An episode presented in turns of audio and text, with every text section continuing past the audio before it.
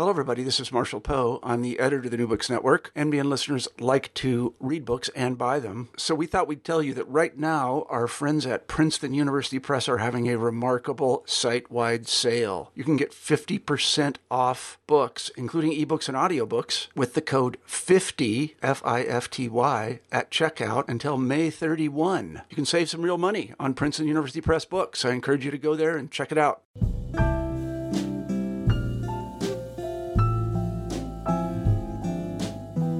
Hi, I'm Andrea Blythe, co host of New Books and Poetry, a podcast channel on the New Books Network.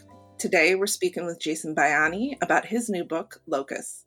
Jason is the author of both Locus from Omnidawn Publishing in 2019 and Amulet from Write Bloody Publishing in 2013.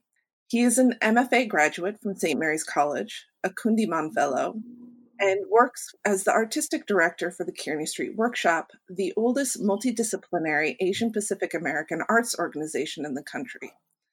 His publishing credits include World Literature Today, Muzzle Magazine, and Lantern Review, among others.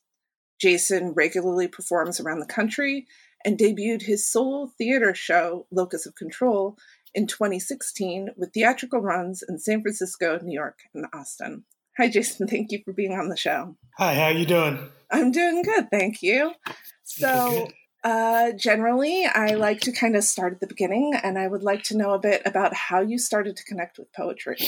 You know, I uh, when growing up, I was, you know, I, I didn't really have a lot of encouragement around writing. Um, it was something early on. I think that um, I was doing, but um, there was never any follow through. Uh, you know, I was writing participating in you know young author uh, programs. And I even got an award like in fifth grade. But you know after that you know going to junior high going to high school i just was never you know found any further encouragement around it. And you know it just became something i never really thought of um, after that time until uh, i went to college. And um, at san francisco state. And i one of my english teachers she just kind of pulled me aside one day and she just asked me after, you know, she had read one of my assignments and she she said, What's your major? And I was like, I didn't have a major at the time because I went to SF State to run track.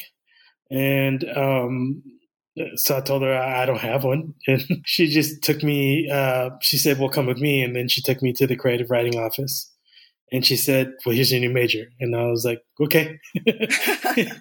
and um, you know, I was like 18 at the time. I didn't really know what was up, and I was just kind of like, "That's fine. I, I, that sounds like fun." And um, I was like writing, and next thing you know, you know, I just kind of I started off doing fiction, and you know, then I got interested in theater. And like poetry was also this thing I was doing on the side, and you know I was just kind of experimenting with. I liked it. I like you know, reading poetry, but I was more focused on on fiction and theater. But um, you know, I was still writing poems, and I got involved with like a lot of uh, local, you know, kind of Filipino activist groups at the time, and you know, like spoken word was really kind of big in that scene, and uh, I started doing that, like you know, at events that that um, I get invited to, and I started doing more and more, and then yeah, I, did, I decided to go my first poetry slam and uh, around like after I graduated college, and you know, I was I, I liked it. Um, I didn't really want to keep doing theater anymore, um, but this kind of satisfied that part, you know, being able to perform, and um, you know, it was it was after my first one um, in San Francisco. It was like this huge show they used to do at the Justice League. It was called the Justice League. It's now called the Independent. Um, and there was like 200 people there. And, you know, I just got hooked and, you know, I ended up finding out about the Berkeley Poetry Slam. So I went to the Berkeley Poetry Slam. And then once I got the Berkeley Poetry Slam, this other person taught me, told me about their poetry slam. And there's one in Oakland, one in Vallejo, one in San Jose. And I just started going to all of them. Um, cause I just, I, I loved it and I wanted to keep doing it. And, and next thing you know, you know, I, I started, started off like mostly like kind of doing spoken word and poetry. And um, the more I did it, the more like I, I kind of wanted to keep developing the craft. Yeah. Poetry slam is a very kind of, it's its own unique form of performance when it comes to reading poetry. Um, uh, can you talk a little bit about the act of performance and um, what is it that you find valuable in the process of performance? I think like poetry slam, I, I think, gives you a form to work within. You know, and then you know, it gives you like these three minutes that you're supposed to kind of create something. And then the more that you explore more poetry, you find other forms that you can fit within those three minutes. And I, you know, I, I think even though it's free verse, we all adhere to some type of form when we write poetry. And, um, you know, being able to understand that even when I think I'm working without form, I'm creating a form um, at all times. That that that form always exists, um, and that really kind of like you know helped me to kind of understand my own poetry better because I started to understand like when I started looking at that, when I started seeing poetry as form, then you kind of start seeing what are the forms that you create. And, and I think that that kind of furthered um, you know my exploration of form kind of further when I got my MFA and and, and uh, you know working with uh, Brenda Hillman, you know, just kind of got me seeing a lot more about like the different forms poetry takes, and and um, you know because I got to work, you know, within and explore many different types, uh, uh you know, whether it's like sonnets or sestinas or um, what poetry slam gave me early on was was you know the the the understanding of poetry's form and and um, that uh, how to work within one. And as far as the relevance of performance to me in my own poetry is the, is that you know when I when I started um, in theater, one of my earliest professors there, just this amazing teacher. Uh, her name was um, Camille Howard, and she was the first professor I worked with in theater that really kind of showed me how to view language and oration and, and, and, speaking and how to connect that to the body and how that you know what the thing you know what we write what we how we embody it. I mean that, that connection. Um i never had considered that before and so these are things that you know I learned early on that I continue to take with me throughout my development as a writer that, um, you know, it all didn't like happen exactly the times that I received, you know, this information. But learning this early on, I believe is what kind of helped me, you know, really develop who I was as both a poet and a performer you got your MFA. What drew you towards going for an MFA program, and what value did you get out of the program? You know, when I, got my MFA as an undergrad, I kind of, I didn't really, I didn't really take school seriously during my undergrad. I mean, I was doing like my, like I was concentrating in my MFA, in my uh, creative writing classes and you know the theater classes and stuff. But I mean, I was just kind of screwing around a lot, and I just um, undergrad I think I was just having more fun than I was focusing on, you know, really working on on my craft, you know, which is why I think a lot of what I learned then I didn't really receive till later on, and also I didn't really feel like you know at my you know during my undergrad I was. Uh, in my creative writing program, I felt kind of ignored. And, you know, that's why I had to find support in other places. But when I got to my MFA program, you know, I didn't take my MFA until I think I was 31 at the time. And I think having that distance between when I graduated undergrad to when I got um, my MFA really helped me personally because I felt I was more in the space, you know, and I got to live a bit more of my life as a poet, um, as a writer, and you know, to be able to come into you know an MFA program at this point in my life, I think I would I think I got a lot more out of it than I would have um, if I had tried to go after I had graduated uh, college. I think there was a lot more uh, maturity I needed to go through. Um, I needed to, um, I think, come more into my own as as a writer and a poet before I could ever have an experience like that.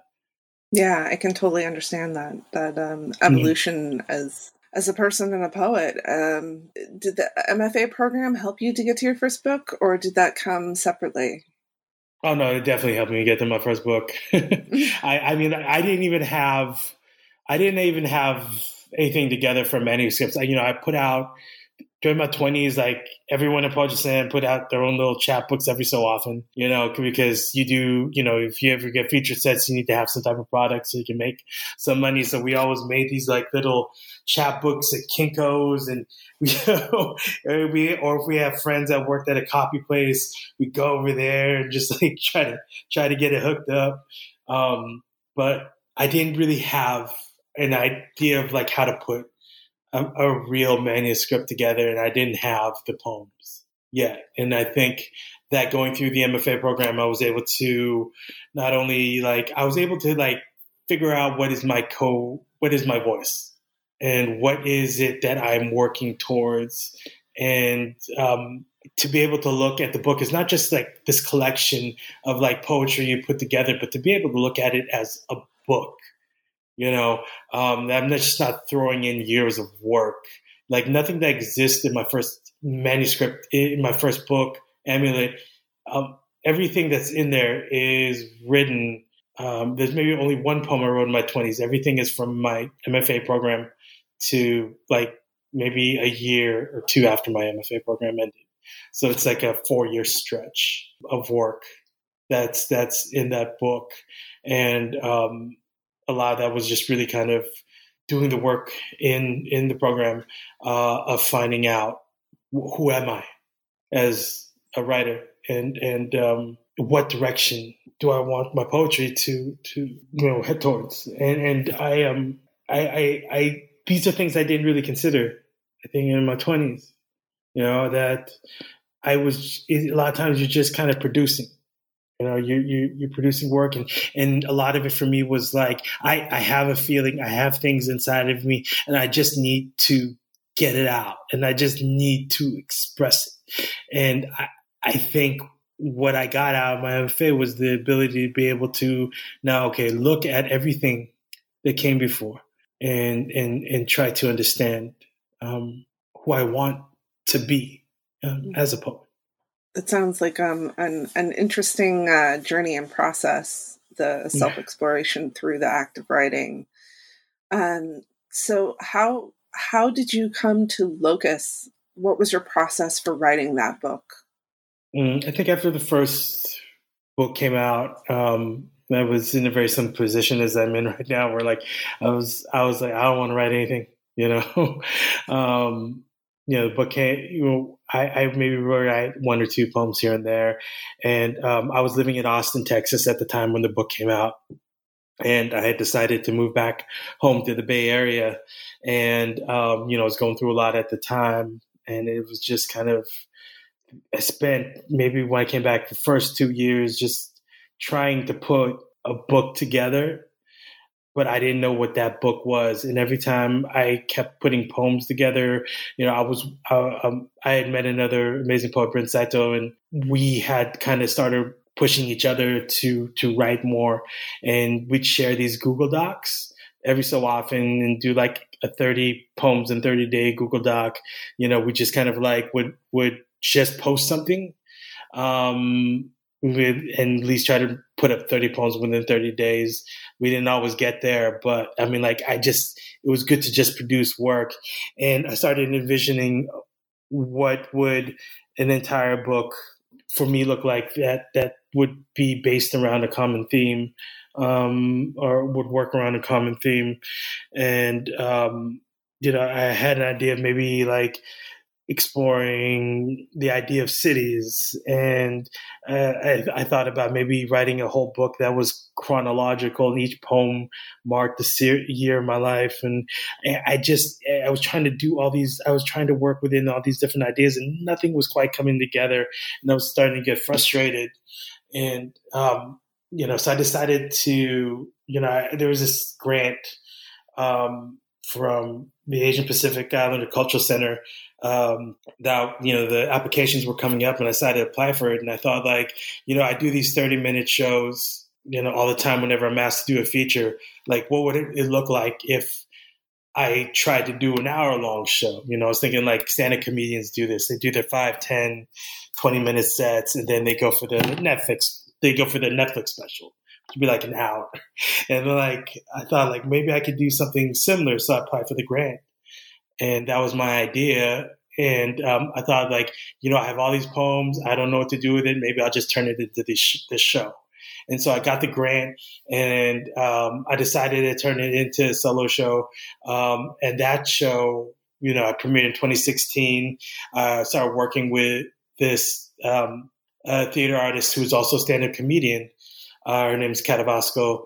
And, you know, I worked with her because she did kind of similar thing. She was doing stand up and turned her stand up into a one hour solo theater show. I thought, like, you know, she'd be great to work with. And she really kind of helped me out in conceptualizing what this story would look like, how to take my poems and just kind of connect them together through uh, storytelling, through, you know, music and and multimedia.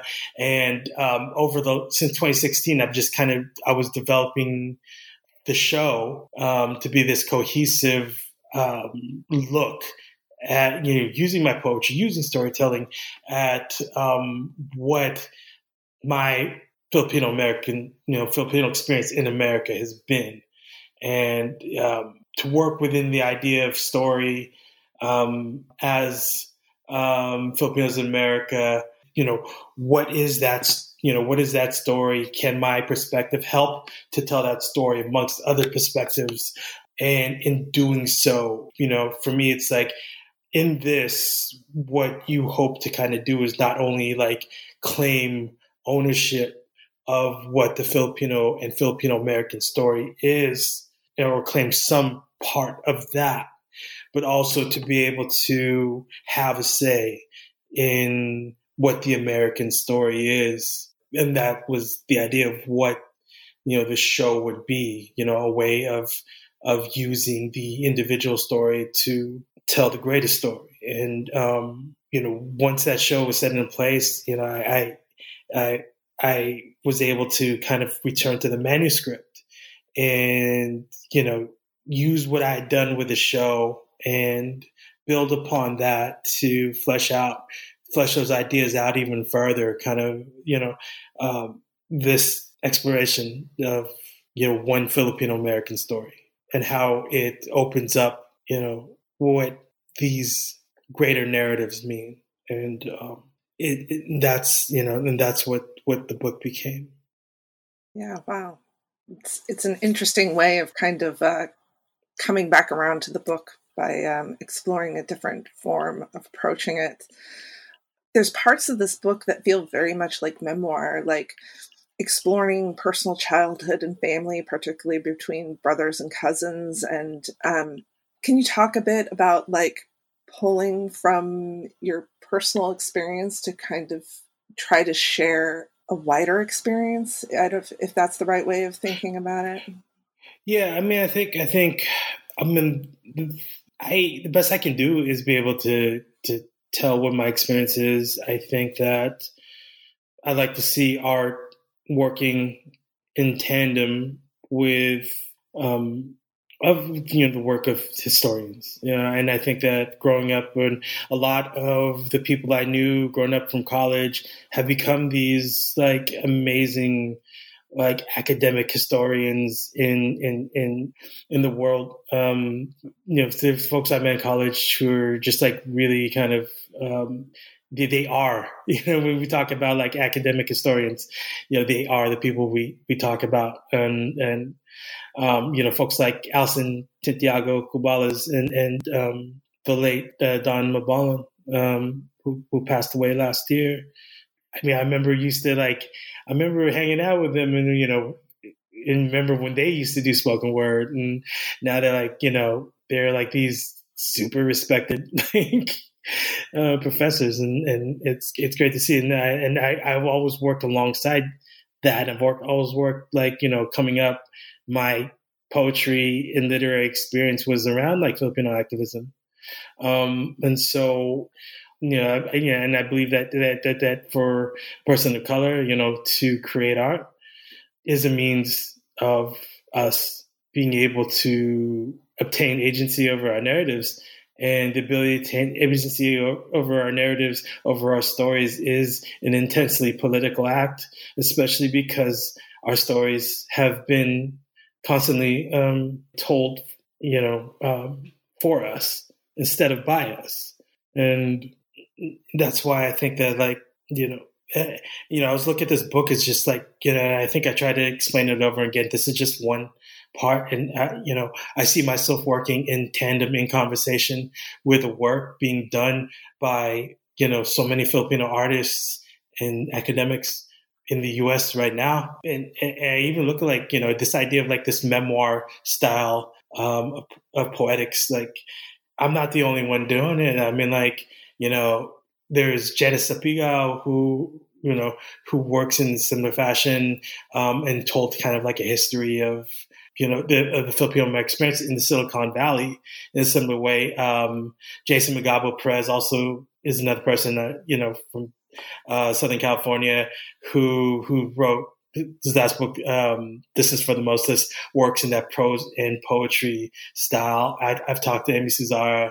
Um, who's another amazing poet from the Bay, who's also kind of working in the prose and poetry style. And um, they, you know, one of my favorite albums from last year is by Phil, a Pinay rapper um, named Ruby Ibarra, um, who wrote an entire album, which is like it's it's it's rap memoir. It's, it is that lyric memoir um, style, and and and it's an entire album that does that. And I just I, I think like it's kind of dope that there's this like synergy happening. Um, you know, at, at, at, this time, and that like, and I look at it as this kind of way or this kind of means of uh, by which uh, we're all working together to kind of grab a hold of our narrative, especially as like we become as Filipinos like this bigger presence in the United States. Hey, it's Kaley Cuoco for Priceline. Ready to go to your happy place for a happy price? Well, why didn't you say so? Just download the Priceline app right now and save up to 60% on hotels. So, whether it's Cousin Kevin's Kazoo concert in Kansas City, go Kevin, or Becky's Bachelorette Bash in Bermuda, you never have to miss a trip ever again. So, download the Priceline app today. Your savings are waiting. Go to your happy place for a happy price. Go to your happy price, Priceline. Um, it's interesting that you mentioned hip hop because, mm-hmm. or rap, because music is spoken about quite a bit throughout your book. Um, can you talk a bit about the importance of music to you and, and how it's influenced your work? Yeah, I mean, I think that um, music is what, you know, growing up, like, you don't, I, I think it's hard for me to explain to people, like, how you grow up in this country without any sense, uh, without anything that reflects back to you. So you're kind of like this thing that exists in America but doesn't exist in America. And, you know, I think that's where you kind of latch on to other cultures to kind of find a way through to way to be, you know, finding your way through the way to be you. Um, and a lot of that, I think, you know, can become appropriation, but a lot of it is also this is what we had coming into here in the 80s and early 90s without anything that reflected us. You know, we looked at like other communities that were around us at the time. Um, because the thing is that if one thing that was painfully obvious is that we weren't white. And so, you know, the you know closest communities to us were other were either like Mexican communities or, or um, black communities, and um, I think in in in engaging you know with those cultures, you know, helped us find a way back and be able to create one of our own. And a lot of the ways we engage with other cultures were through music, you know, in hip hop, and also even like R and B music. I found this means of being able to express an otherness in isolation and um, that that you know you feel in America but don't know how to don't know how to express don't know how to to put into words. And there is a thing that you want to rail against but you don't know what that is yet. I think that's that's why like I have such um, such a, a, a embedded connection you know to to the music I grew up with because it allowed me to access you know the feelings I didn't understand and begin to formulate you know some way of talking about them. Whether it's like you know I mean like my whole I begin you know I, I yeah I think about like you know my political identity um, or the, being able to even you know start to be, create a language around um, how to talk about oppression and how to talk about um, how to talk about culture. And, a lot that came from the hip hop I was listening to, you know, um, that's, that's why it's always, you know, going to be, you know, special to me. And, and um, I don't, I don't know, I'm like, I'm, I think the feeling, you know, the, the different emotional buttons that music can kind of like tap into you, you know, even though I can't always express what it means, I know what the feeling is and and and it's returning to those feelings. It's returning to you know whatever pushes and moves inside of me that I continue to that I continue to explore in the things that I write. Yeah. Yeah, I think that's beautiful. Would you like to read one of your poems from the collection? Sure. So this is a it's called this one's called Tabo, which is like this little bucket that you have to use in the outhouses whenever uh, you gotta use the bathroom. On Tatang's farm, he grabs a bucket of water and heads to the outhouse at midnight.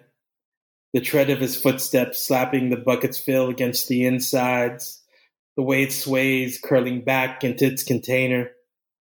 Maybe one of his sons wakes up. Even the subtlest of sounds is a violent disruption in all this perfect quiet. My father is not here. Only the boys who are old and strong enough are needed, and there isn't enough to feed them all. The last boy will go to school. The last boy will live with his aunt, who has enough to make sure he's fed. This is how you start an education, how you learn to live without attachments, what you will need to know to leave the country where you were born my grandfather trudges along the night. An errant drop flies at the backswing and lands on the dirt, taking within only a small container of the moon. This drop, once whole, once familiar, having to learn to be something new. And maybe it thinks, how will I recognize myself? Who will I be this far away from where I was whole? Well, that's beautiful. Thank you. I, I think that ties into my next question, um, which is a bit about identity. Uh, the way that poem wraps up about who I will be and that sort of thing. And and there's a poem near the beginning of your book um, that repeats the phrase "Always I am told I am nothing, and from nothing I make myself material." Um, and it's in broken lines across the page and that phrase is repeated multiple times with uh, different spacing um, and it's very powerful um, in the midst of all these and connecting with the, the rest of the poetry. So I, I would love if you talked a bit about uh, this this concept of nothingness and identity and and creating yourself and um, it also makes me wonder if, if poetry is a way of making oneself more material. Yeah, I um, I think that growing up, yeah, I, I constantly felt like I don't exist here, you know, and it's a strange thing because I have flesh and I have blood and I have this body, but I don't exist in this place, and I still feel that often no matter like what I've done with my life, that here I'm still a blank space. And um and it's always been this fight to make me be something here. And um I think I wonder a lot of times if I wasn't a poet, if I wasn't a writer, would I always feel that in some way? You know, that what are the things that would make me feel whole.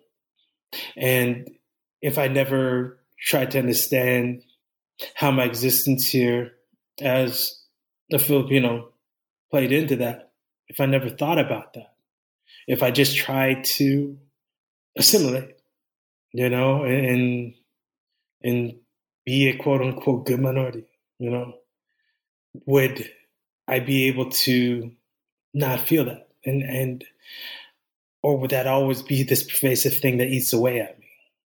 You know, this life, being a writer, has been one of constant self examination and is giving me the tools to do that.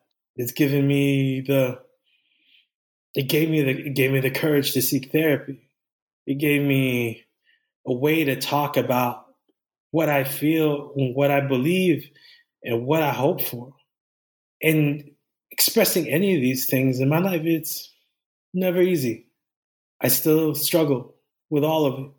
But I feel having this gift that was, you know, because it's not, I don't want to use term gift as a gift like I have this gift report, but this gift that was, but it is to have this in my life was a gift, you know, to have poetry, to be allowed to be one is a gift for me.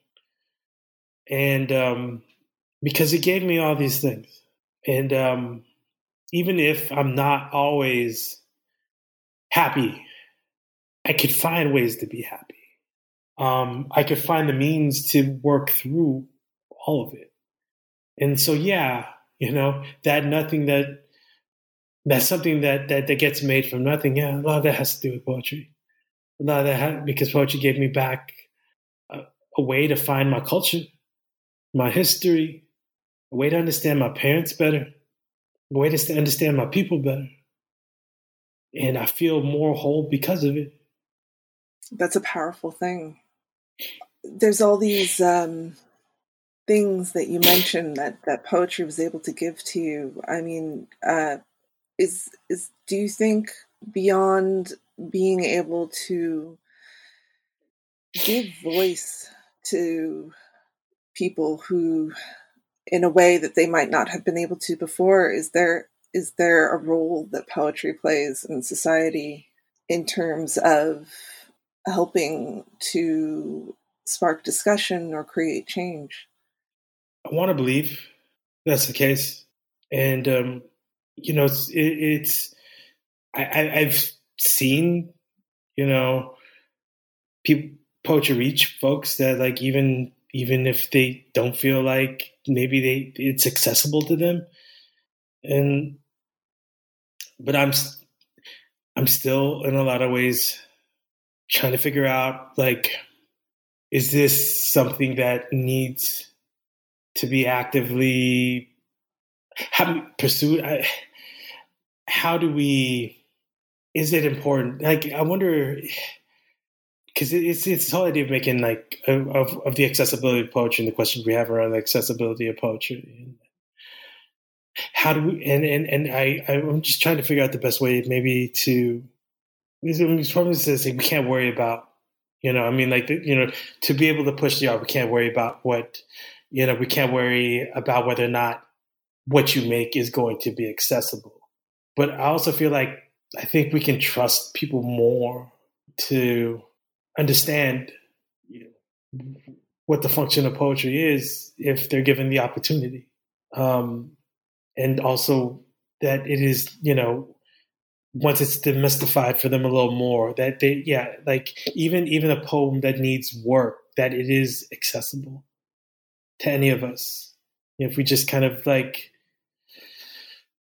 take the time to sit with things, take the time to be curious about language, to to be curious about the ways in which we communicate with one another, um, and to also like be actively wanting to to question and to explore. And I think that a lot of that is is missing. You know, I think people want to a lot of the times be to say and, and be correct and and you know, what's the word I'm looking for? It's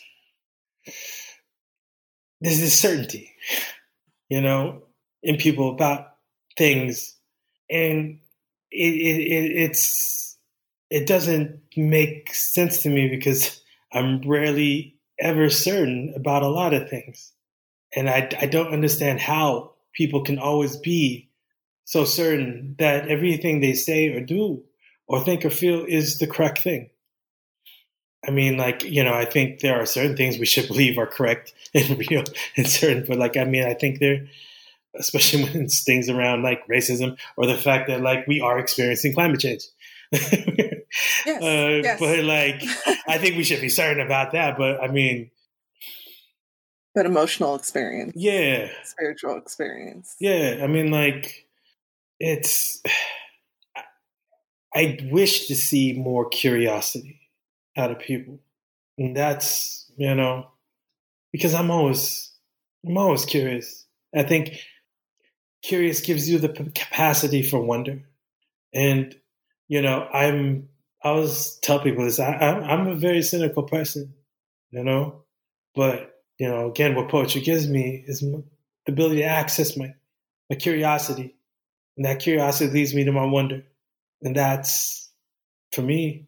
That's what I love in seeing in poetry. Yeah, me too. Um, I've definitely read poems where I've not fully understood the the message behind them, but it opens up ways to be okay with that uncertainty of understanding and just experience the language and the emotion behind it. Mm. So, you mentioned that now that this book is finished, that you're not necessarily um, wanting to be working on writing at the moment. So normally I ask what you're working on now, but if if if it's not writing, um, what might that be, or or what are you doing with your time now that the book's done? I mean, like I. I, I still I still work as an artistic director for uh, an amazing arts organization here in San Francisco. Um, you know, we're currently like around this time of the year is when we have our festival APAture, which is uh, um, a festival for emerging Asian Pacific American artists in the Bay Area. It's a multidisciplinary festival with visual arts, literary, music, and it's music, performing arts, comics illustration, all this stuff. Um, and we have six different showcases that happen in October. And so, like, I'm working on that. And uh, I still perform. I'm still doing Locus of Control. Um, you know, I'll be doing Sacramento coming up in October, uh, October 19th um, at the Guild Theater out there. Uh, I still want to develop that a little more. I'm thinking about a different um, theater show. Um, and I've been thinking about maybe working on some fiction or, or, you know, maybe like exploring more options in theater. Um, but I probably will be writing poems soon enough. yeah. Yeah. So, um, to wrap up, I generally like to ask um, if you would share something that you've been reading or some form of media that you've been loving at the moment, and that or something that you find inspiring. You know, I um, this this I've been I've been really trying to explore a lot of work of Filipino artists in the last uh, um, the last month or two. Um, uh, I just finished. Uh, two books by Randy Ribay and Gina Apostol, and those those are amazing. But one thing I, I do want to talk about is last night um, I finally got around. There's this young um, Filipino artist from Bay Area who now lives in LA. Her name is Jay Som, and she kind of does indie dream pop, like shoegaze type music. And um, I listened to it last night, and I I it moved me so much, you know, listening to this album because it was, I, think, when I think about the art being made by Filipinos um, in America, um, like, and what it looked like when I was younger, you know, to what it looks like now and how varied and, and, and, um, assured and unique the styles have become, um, yeah, and like I mean, I, I, think about kind of like the lineage of like Filipino kind of dream pop shoegaze acts that I, I kind of like knew when I was in my early twenties. um, bands like Julie Plug and, and Skyflakes and and um, and to see like Jay Som is this kind of like work in that lineage and and how it has become this extension um, of that and it, to something that just entirely like it's an album that is so realized and and, and, and understands what it wants to be and, and, and it's beautiful and it's just there's so much I feel that you put into that album. I just I love it, and I think it's like it it's it's definitely like something I I I, I woke up this morning. I kept listening to. It's it's so great. It's called a Anak Ko, which means um, you know anak is what uh, you know what we call child. It's kind of like Anak Ko, you know, child of mine, and it's great. That sounds amazing. Um, yeah. I, I am definitely going to have to check that out. Mm-hmm. Yeah. So yeah. thank you so much for this really amazing conversation. Yeah. Thank you so much. Yeah. Thank you for having me on. My pleasure. Yeah. Alrighty. So if you, our listeners, would like to discuss this episode with me, um, one of the places that you can do so is on Shuffle. It's a new ad free social media network that's centered around engaging conversation. Um, and I personally love the use of categorization um, so that I can zero in on the things I'm passionate about. Um, Shuffle is invite only at the moment. And if you would like to join, you can go to www.shuffle.do slash nbn slash join. Uh, that's www.shuffle.do slash nbn slash join. And I'll also put a link in the show notes. So thank you so much for listening. I wish you all a wonderful day and some amazing point poetry to enjoy. Um, and this is New Books in Poetry, a podcast channel of the New Books Network.